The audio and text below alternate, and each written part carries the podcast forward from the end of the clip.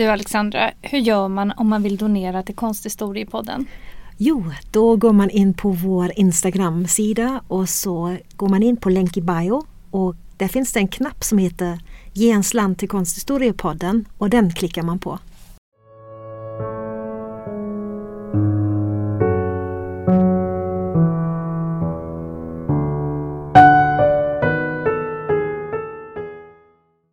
Hej och välkomna till ett nytt avsnitt av Konsthistoriepodden. Jag heter Alexandra Frid. Och jag heter Alexandra Härlitz. Och i den här populärvetenskapliga podden väljer vi verk som vi båda gillar och som vi tycker kan vara intressanta att få veta mer om. Vi berättar om tillkomstprocessen, tidsperioden, konstnären och kanske en och annan underhållande anekdot. I dagens podd ska vi prata om ett konstverk som är mycket känt för en svensk publik, nämligen Richard Berghs Nordisk sommarkväll. Det är en bild som är synonym med den svenska sommarkvällen. Det är en målning på 170 x 223,5 cm, målad i olja på duk. Den finns på Fürstenbergska galleriet på Göteborgs konstmuseum. Målningen är daterad 1899-1900 och testamenterades till konstmuseet 1902 av det göteborgska mecenatparet Getilda och Pontus Fürstenberg.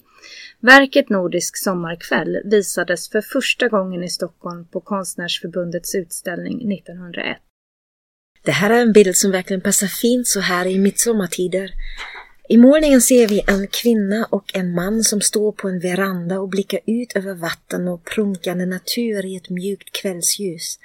Mannen och kvinnan står en bit ifrån varandra och lutar sig mot varsin stolpe. De har sina huvuden vända från betraktaren och mot landskapet i bakgrunden. Kvällssolens strålar faller över den stillsamma scenen som utspelar sig framför våra ögon. Innan vi tittar lite närmare på verket och kompositionen ska vi berätta mer om konstnären bakom verket.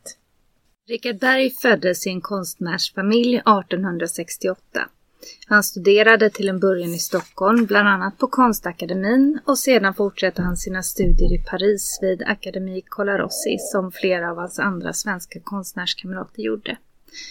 1883 debuterade han i Paris-salongen och blev medlem i opponenterna, sedermera Konstnärsförbundet. Från 1893 blev Bergh tillsammans med sina vänner Nils Kröger och Karl Nordström verksamma i Varberg där de skapade stämningsfulla landskapsmålningar i en konstnärskoloni som senare skulle kallas för Varbergsskolan. Under denna tid målade han en av sina mest kända tavlor, Riddaren och Jungfrun, som idag finns på Thielska galleriet i Stockholm. Berghs motiv kom att fokusera allt mer på det nordiska landskapet och han skapade verk i nationalromantisk anda, speciellt efter en utlandsvistelse i Italien mellan 1897 och 1898. Bergh var inte bara konstnär utan även en välrenommerad konstskribent. 1915 blev han museichef på Nationalmuseum. Den sista delen av sitt liv skulle Bergh bo på Värmdvägen 215 i Nacka utanför Stockholm. På grund av de smidiga kommunikationerna med tågbanan från Stockholm till Storängen var det allt fler som bosatte sig utmed Saltsjöbanans hållplatser. I området bodde inte bara överklassen men även tjänstemän, universitetslärare och konstnärer. 1904 fick arkitekten Albin Brag uppdraget att rita och uppföra den nationalromantiska villan. Som nära grannar hade de konstnärsparet och vännerna Georg och Hanna Pauli. Berghs målning är ett exempel på det nationalromantiska måleriet i Sverige under 1800-talet och början av 1900-talet och därför tänker vi berätta lite mer om vad detta innebär. Det hörs på namnet att det är en konst som romantiserade kring nationen, gärna nationens historia och inte minst landets karaktäristiska natur. Nationalromantisk konst skapas inte enbart i Sverige utan i de flesta europeiska länder. 1800-talet är ett århundrade av nationsbygge i Europa och i detta nationsbygge spelar konsten en stor roll. Efter franska revolutionskrigen och de napoleonska krigen hade den politiska kartan i Europa ändrat sig väsentligt och i Wienkongressen 1814-15 ordnade man Europakartan och nya, bestämde nya gränser och skapade nya stater. Och sen fick det stora arbetet börja som handlade om att skapa en nationell gemenskap. Det är väldigt komplexa processer som ligger bakom att människor som lever inom en nations gränser ska känna samhörighet med varandra. Men man försöker alltså att skapa en samsyn om bland annat väsentliga historiska händelser för nationen och litteratur, konst och musik som återspeglar den nationella identiteten som man befäste under 1800-talet. För bildkonstens del handlar det mycket om att skapa nationella motiv som är typiska för landet man lever i.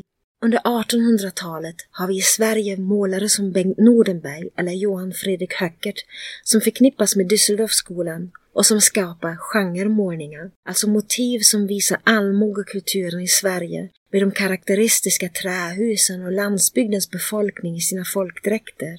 Genom nygöticismen blir i mitten av 1800-talet också motiv från den fornnordiska mytologin populär i bildkonsten.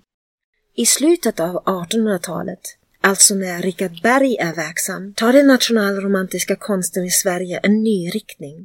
Då är det bland annat stämningsfulla landskapsmålningar som blir populära och motiv som romantiserar kring den svenska naturen och dess karaktäristiska drag. Inte minst målas det skymningslandskap med det så kallade nordiska ljuset, och det är även ett sådant skymningsmåleri som vi har framför oss i tavlan Nordisk sommarkväll. Man kan säga att de flesta svenska konstnärer som var verksamma under de sista decennierna av 1800-talet hade vistats utomlands, framförallt i Paris och Frankrike. När de kom hem till Sverige i mitten på 1880-talet ser man i konstkritiken att de ändå fick kämpa för att bli erkända som svenska nationalmålare. Till en början kunde de få kritik när de hade anammat moderna franska stildrag i sin konst, vilket ju egentligen inte är så konstigt efter alla år som de tillbringade utomlands och höll sig ajour med den moderna konsten. Men nu när de alltså var hemma, då skulle de måla svenska motiv för en svensk publik, och det är också något som konstnärerna skrev mycket om för att hävda sin plats som svenska målare i slutet av 1800-talet. Richard Bergh skrev i ett brev: "Vi måste bli svenskar, vi har nu länge nog varit fransmän. Vi måste taga av oss våra franska handskar och krypa i vårt på de sved. Då skola vi först besegra den svenska publiken fullständigt. Vi måste pillra på dess finaste hjärtnerver, då blir segern för alltid vår." Man kan säga att Richard Bergh är en av de nationalromantiska konstnärer vars röst hördes mest på grund av de många skrifter han publicerade. I dessa hävdade han att den tidigare 1800-talskonsten i Sverige inte var genuin, utan att det var svenska motiv i tysk tappning, att man hade skelat för mycket efter förebilderna vid Düsseldorfskolan. Däremot påstod Bergh att den nationalromantiska konsten som han och hans kamrater skapade i slutet på 1800-talet var den första genuint svenska konsten. Sen kan man ju undra hur det egentligen låg till med de där franska handskarna. Runt 1900 bär den nationalromantiska konsten i Sverige tydliga spår av franska strömningar som impressionismen, japonismen eller syntetismen. Men det märks nog inte så tydligt när det är motiven som är så svenska. Till och med skymningslandskapen har nog sitt ursprung i den franska konsten från andra hälften av 1800-talet, då många målningar visar melankoliska kvällscener, ofta under titeln crépuscule, som betyder skymning på franska. Nordisk sommarkväll är en målning som är skapad helt i anda med nationalromantikens ärenden. Målningen representerar en melankolisk sommarkväll i den vackra svenska naturen som upplyses av det karaktäristiska kvällssolsljuset. Man får intrycket att ett enda stillsamt ögonblick skildras, men i själva verket hade målningen vuxit fram under flera år och inte enbart i Sverige. Efter många utdragna utlandsvistelser på 1880- och 90-talen hade Bergh Stockholm som bas. Idén till Nordisk sommarkväll kom till under en studieresa likt en grand tour, alltså en bildningsresa under vilken man besöker olika kulturella sedvärheter. Bergh hade tidigare aldrig varit i Italien, men hade länge drömt om att få komma dit. Efter hans första frus bortgång i cancer reste han med sin andra fru Gerda till Florens. Där samlades under hösten 1897 en skandinavisk koloni, däribland det svenska konstnärsparet Hanna och Georg Pauli och den danska målaren Viggo Johansen med hans fru Marta. I denna koloni ingick också de två som är avporträtterade i målningen Nordisk sommarkväll, nämligen den svenska operasångerskan Karin Pyk och Bergs konstnärskamrat samt medlem i kungafamiljen, prins Eugen.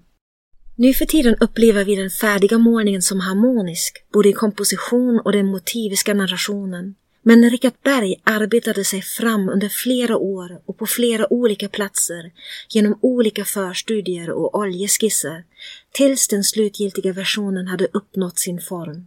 Bakgrunden som visar ett svenskt landskap är baserat på en vy från Ekholmsnäs gård på Lidingön.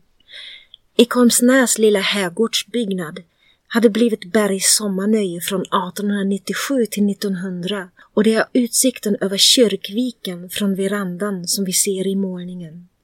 Det är lite svårt att få ihop historien om verkets tillkomst utifrån den tidigare forskningen, för det finns många olika versioner.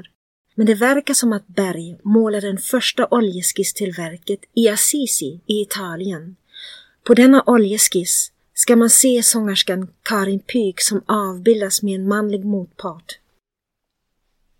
Karin Pyk har beskrivits som en smärt och ståtlig blondin från Göteborg som var verksam i Europa och USA.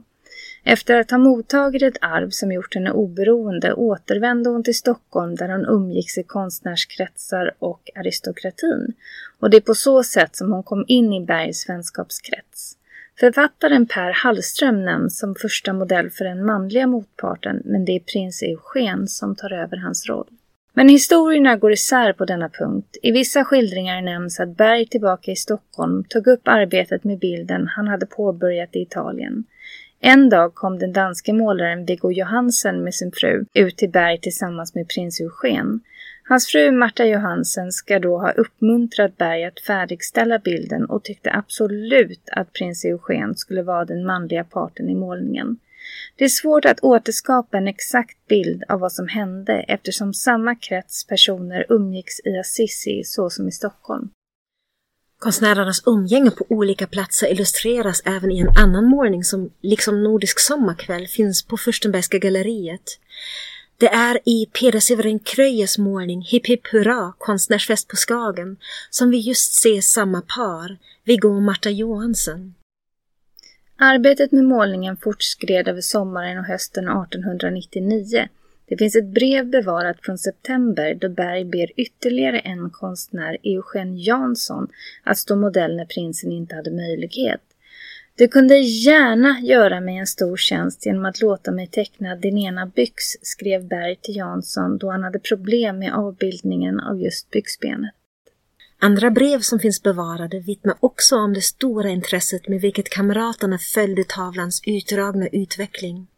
Konstnären Carl Larsson skrev till exempel i ett brev från november 1899 till mecenaten Pontus Fürstenberg: Nu är tavlan jäkligt bra och kunde vara färdig med ett par dagars arbete, men nu ska han vänta till nästa sommar och nu målar han om sin gamla tavla med riddaren och röda plymer. Målningen bearbetades vidare under 1899 och 1900 och det är dessa år som även är angivna i Bergs signatur längst nere till vänster på målningen. Men målningens tillkomst hade alltså påbörjats redan 1897. Om vi talar om motivet så är Nordisk sommarkväll ett ypperligt exempel av skymningsmåleriet som skapades under just den svenska nationalromantiken. Väsentligt i många av dessa målningar är stämningen som förmedlas till betraktaren. I detta ambivalenta verk kan man utläsa ett outtalat vemod, en längtan kanske mellan personerna i bilden. Paret vi har framför oss tittar ut över vattnet mot skogen, men egentligen verkar de blicka inåt. Det är en stillsamhet som gestaltas, som uttrycker ensamhet trots tvåsamheten i bilden. Stillsamheten och harmonin som man upplever finns inte bara anlagda i motivet, alltså i det här paret som är försjunket i sina egna tankar, utan även i bildens komposition. Det är en balanserad komposition som sägs vara influerad av den italienska renässansens triptykform. Då menar man att den tredelade bildformen från renässansen har påverkat Bergs sätt att lägga upp motivet i tre partier för att skapa balans, harmoni och symmetri. De två verandastolparna skapar naturligt denna indelning. När han påbörjade verket befann han sig i Italien för att studera de gamla mästarnas måleri, och man tror alltså att renässanskonsten han studerade kom att påverka den symmetriska kompositionen i denna bild. Denna påverkan har även inspirerat till en del tolkningar, såsom att moder natur kan ha intagit Guds moderns plats i triptyken. Det syns inte till en början, men när man undersöker tavlan ser man att Bergh skapar en underliggande struktur som består av de strängt vertikala och horisontella linjerna i målningen. Om vi ser på målningen och betraktar de vertikala linjerna ser vi först de två stolparna som varsin figur lutar sig mot, men även de svarvade balustaformarna i verandans staket. De horisontella linjerna utgör en balanserad kontrast till de vertikala linjerna.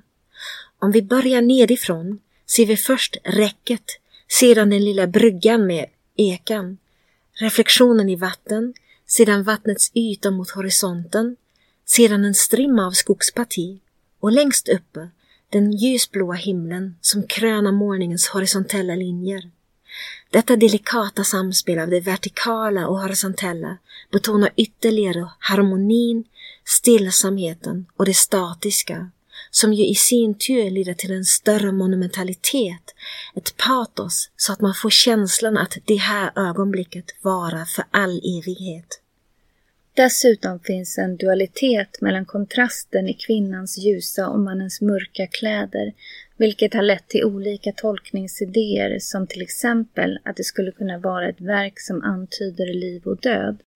Bergh var väldigt litteraturintresserad, och det finns idéer om att bilden inte bara återger livets nöje utan att den lilla ekan skulle kunna tolkas som en referens till den grekiska mytologin och Karon som för över människorna till dödsriket.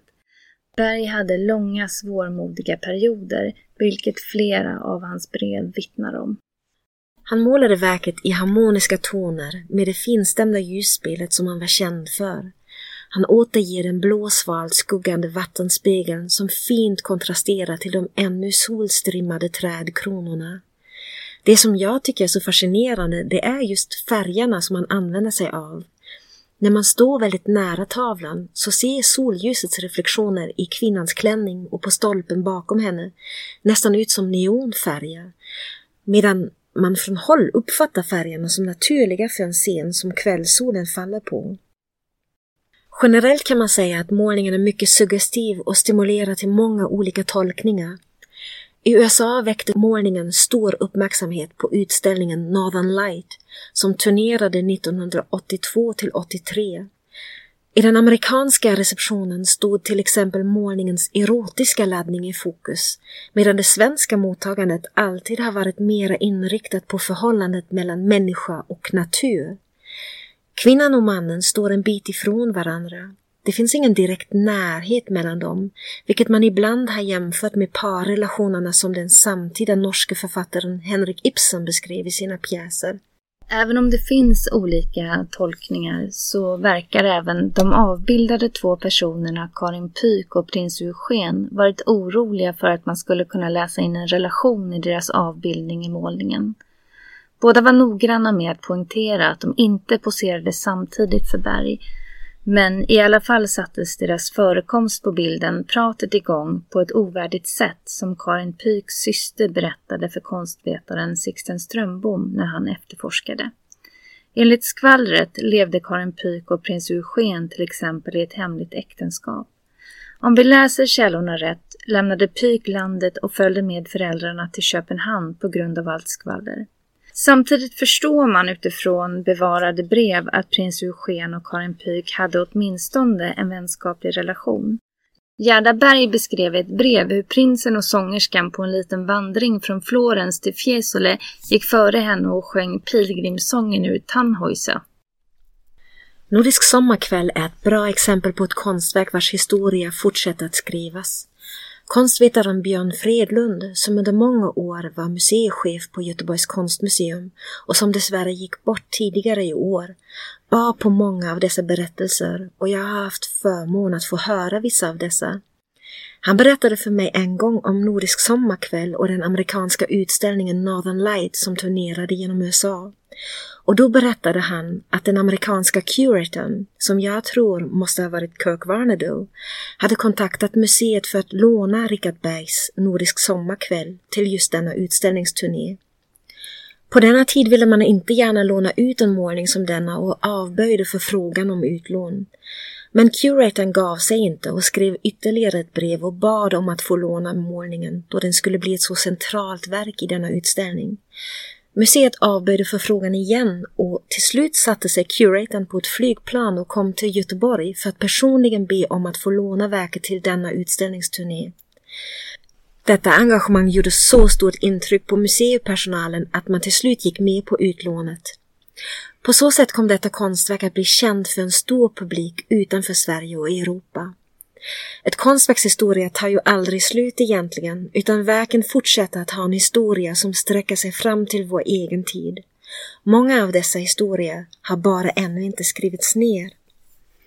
Det här var vad vi hade att berätta om historierna bakom Nordisk sommarkväll, ett av de mest kända svenska konstverken i världen. Tack för att ni har lyssnat på oss. Vi hoppas att ni lyssnar på nästa avsnitt. Och som sist blir det en överraskning vilket verk vi ska prata om härnäst.